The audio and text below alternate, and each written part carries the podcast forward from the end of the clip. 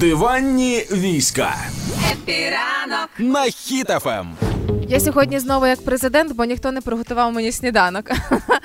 Те, це, що... це найрозривніший мем, який був. Якщо хто не знає, в чому справа, це ти про інтерв'ю, да? Да, нещодавне спільне інтерв'ю для CNN е, Зеленських а, наробило чимало шуму в соцмережах. Там з журналісткою, коли вони говорили, то президент промовився, що під час повномасштабної війни лишився без сніданки від своєї дружини. І в ту ж секунду ні, він він сказав: ніхто не готує мені сніданки в ту ж секунду вона подивилася таким поглядом, яким на нас дивляться мами о 10-й вечора, коли ми згадуємо, що завтра на працю треба 200 жолудів.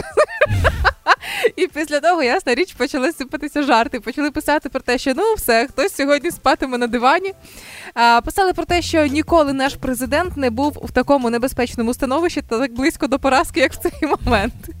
З'являлися фотожаби, де ось цей скрін з інтерв'ю, і, і наступне фото, де він сидить за звичним своїм столом, а поруч лоточки і питання, mm-hmm. в кого можна переночувати.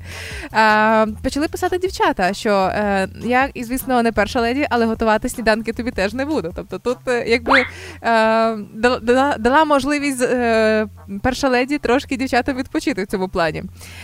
Жартували про те, що це був момент, коли президента потрібно вивозити на три дні з Києва. Після цього коментаря. Бункер. Ні, ну дуже смішно, якщо під час цього інтерв'ю цей погляд Олени і одразу два тіпа підбігають, підбирають його і в бункер. Жартують, що погляд Олени говорить про те, що після цього інтерв'ю Дуча почне готувати сніданки і собі, і її. Або це був погляд, після якого не готували сніданків, а він втратив ще й вечерю.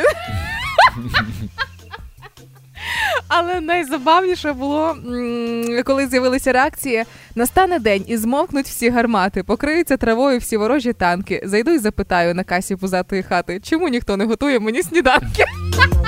Взагалі, після цього дуже багато компаній, які займаються їжею, почали публікувати цей мем е, з пропозиціями знижки, пропозиції там погодувати. Це красиво. Бартери якісь і все інше. Це клас. Е, взагалі, це дуже.